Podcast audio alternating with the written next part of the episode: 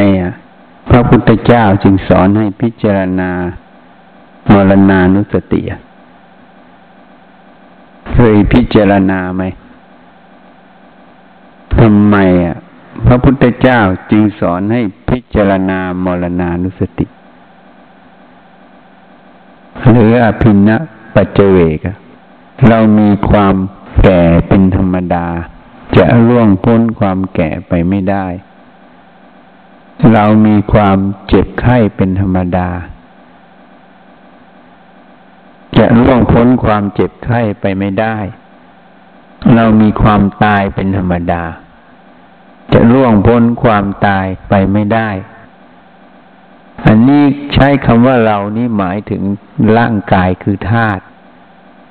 ต้องแก่ต้องเจ็บต้องตายอ่ะจริงๆแล้วธาตุนี้ก็ไม่ใช่ของเราเป็นแค่อาศัยเขาอยู่เฉยๆทำไมท่านจึงให้พิจารณาตรงนี้เคยพิจารณาไหมถ้าคนพิจารณาถึงจุดนี้บ่อยๆคนนั้นจะได้ธรรมะเพราะการพิจารณาถึงความแก่ความเจ็บความตายจะให้เห็นว่าชีวิตร่างกายนี้มันไม่เที่ยงมันเกิดขึ้นแล้วก็ต้องแก่ต้องเจ็บต้องตายในที่สุดนะเมื่อมันไม่เที่ยงมันคงอยู่ไม่ได้ต้องแก่แล้วก็ต้องเจ็บแล้วต้องตายไปในที่สุดนั้นน่ะของที่มันคงอยู่ไม่ได้มันก็เอาไม่ได้นั่นเองถึงที่สุดมันแล้วความตายนั้นน่ะแม้แต่ร่างกายนี้ก็สลายไปหมดทรัพย์สมบัติข้าวของทุกอย่างเอาไปไม่ได้ทิ้งลงปัตตภีสิ่งทั้งหลายไม่ว่าความพูดความคิดความอะไรจริงๆแล้วมันเกิดดับอยู่ทุกขณะคำพูดความคิดความเห็นมันเกิดออกมาแล้วมันก็ดับไปมันเกิดดับทุกขณะแต่มันของละเอียดของที่รวดเร็วของที่ต้องใช้สติระลึกใช้สมาธิตั้งมั่นใช้ปัญญาพิจารณามันจึงจะเห็นนะทีนี้ผู้ได้ปัญญานะผู้ที่สติสมาธิปัญญายังอ่อนก็ไม่สามารถจะเห็นได้ในเรื่องของนามธรรมท่านจึงแสดงเรื่องของรูปธรรมก่อนให้เห็นว่าเมื่อตายแล้วทุกอย่างเอาไปไม่ได้อ่ะที่คิดที่พูดอยู่ที่ทำอยู่ทุกอย่างอ่ะมันเอาไปไม่ได้เลยมันทิ้งหมดนะเมื่อมันทิ้งหมดมันเป็นความจริงอันหนึ่งที่เป็นคติเตือนสติเราอ่ะว่าทุกสิ่งทุกอย่างเอาไปไม่ได้เมื่อเอาไปไม่ได้ปัจจุบันที่มันตั้งอยู่นั้นน่ะเราทำไปเพื่ออะไรอ่ะปัจจุบันที่ตั้งอยู่นั้นเราทำไปเพื่ออะไรอ่ะ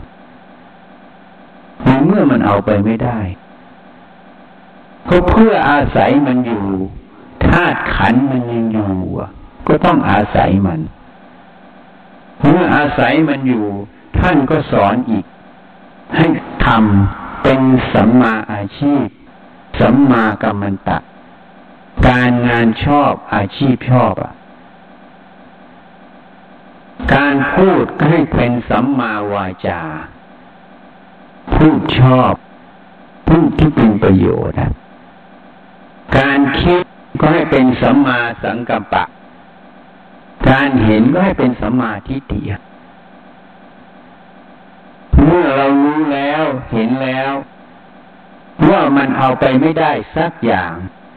ทำเพื่ออาศัยอ่ะไม่ใช่ทำเพื่อของกูตัวกู เมื่อไม่ใช่ทำเพื่อของกูตัวกูการกระทำนั้นจึงทำเพื่อประโยชน์นั่นเองทำงานเพื่องานทำทุกอย่างไปตามเหตุปัจจัยแห่งความเจริญนั่นเองทำเพื่อประโยชน์นั่นเองเหตุนั้นเคยแนะนำไว้รู้ไม่ใช่เพื่อยินดียินร้ายรู้ให้รู้เหตุปัจจัยของสิ่งนั้นเพื่อจะปฏิบัติให้เหมาะสมต่อเหตุปัจจัยสภาวธรรมขณะนั้นนั่นเองอันนี้เป็นการเหนือทุกสิ่งทุกอย่างไม่ติดไม่ยึดในสิ่งใดทั้งปวงมีแต่ทำประโยชน์อย่างเดียวเป็นการกระทำด้วยสติปัญญาล้วนๆนั่นเองจึงตรงกับพุทธพจน์ที่พระผู้มีพระภาคเจ้าได้สอนไว้ที่นำมาอ่านให้ฟังเหตุแห่งวาจาคือการคำพูดความเห็นการทะเลาะเบาะแว้งกันทั้งยินดียินร้ายเกิดเพราะการพูดนั้นตรงต่อการเวลาหรือไม่การพูดนั้นเป็นคำจริงหรือคำเท็จการพูดนั้นเป็นคำหยาบหรือเป็นปิยวาจาการพูดนั้นเป็นคำสมาลฉันท์หรือให้เขาแตกแยกการพูดนั้นเป็นประโยชน์หรือไม่ใช่ประโยชน์เหตุนั้นการพูดนั้นน่ะไม่ว่าดีหรือไม่ดีสมควรหรือไม่สมควรเราผู้ฟังต้องไม่มีจิตอันแปรปรวนนะไม่มีวาจาชั่วออกมา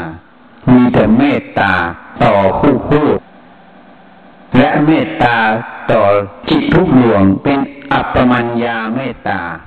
แล้วพูดทำแต่สิ่งที่เป็นประโยชน์นี่ก็ตรงกับที่อาตมาได้สรุปให้ฟังอะแต่พูดคนละแบบรูปรสกลิ่นเสียงสัมผัสธรรมารมณ์กระทบตา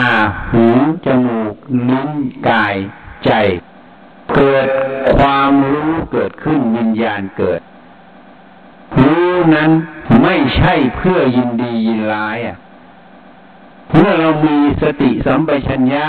เตือนตนเองบ่อยๆเพราะรู้ไม่ใช่เพื่อยินดียินร้ายมันจึงตรงกับการทำจิตไม่ให้แปรปรวนนะที่พระผู้มีพระภาคเจ้าสอนนั่นเองรู้นั้นไม่ใช่เพื่อยินดียินร้ายเพราะอะไรอ่ะเพราะธรรมชาติของคนที่มีอวิชชามีอาสวะกิเลสอยู่มีความหลงยึดมั่นถือมั่นในขันธ์ห้าว่าเป็นของเราว่าเป็นเราว่าเป็นตัวตนของเราเวลากระทบเกิดความรู้ขึ้นถึงใดที่เห็นว่าดีก็ยินดีเป็นโลภะ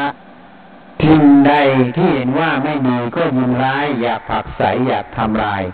เป็นโทสะการรู้ไม่จริงในทั้งสองสิ่งนั้นเป็นโมหะนั่นเองเหตุนั้นนิสัยคฤหัสถ์ความเคยชินจะก่อเกิดเมื่อเวลารูปกระทบตาเสียงกระทบหูกลิ่นกระทบจมูกรสกระทบลิ้นเย็นร้อนอ่อนแข็งกระทบกายแม้แต่ธรรมารมณ์กระทบใจเมื่อเห็นว่าสิ่งใดดีก็จะยินดีสิ่งใดร้ายไม่ดีก็จะยินร้ายแล้วจิตนั้นก็จะน้อมเข้าไปสู่ความยินดีร้ายจิตนั้นที่ย้อมไปสู่ความยินดีร้ายจึงเกิดโลภะโทสะจิตเกิดขึ้นจิตนั้นจึงแปรปรวนไม่ตั้งมั่นเป็นปกติการที่เราตั้งมั่นเตือนสติตัวเองนั้นรู้นั้นไม่ใช่เพื่อยินดีร้าย จึงเป็นการสอนที่ตรงต่อสัจธรรมเพราะยินดีร้ายเกิดจากอวิชชาโมหะนั่นเองซึ่งมันไม่จำเป็นต้องมีมันเป็นส่วนเกินเป็นส่วนที่เกินไม่ใช่ส่วนที่เป็นปกติเป็นส่วนที่เกินเหมือนน้ำเป็นส่วนที่เป็นตะกอนและสิ่งสกปรกเข้าไปในน้ำจึงทำให้น้ำนั้นขุ่นเราต้องแยก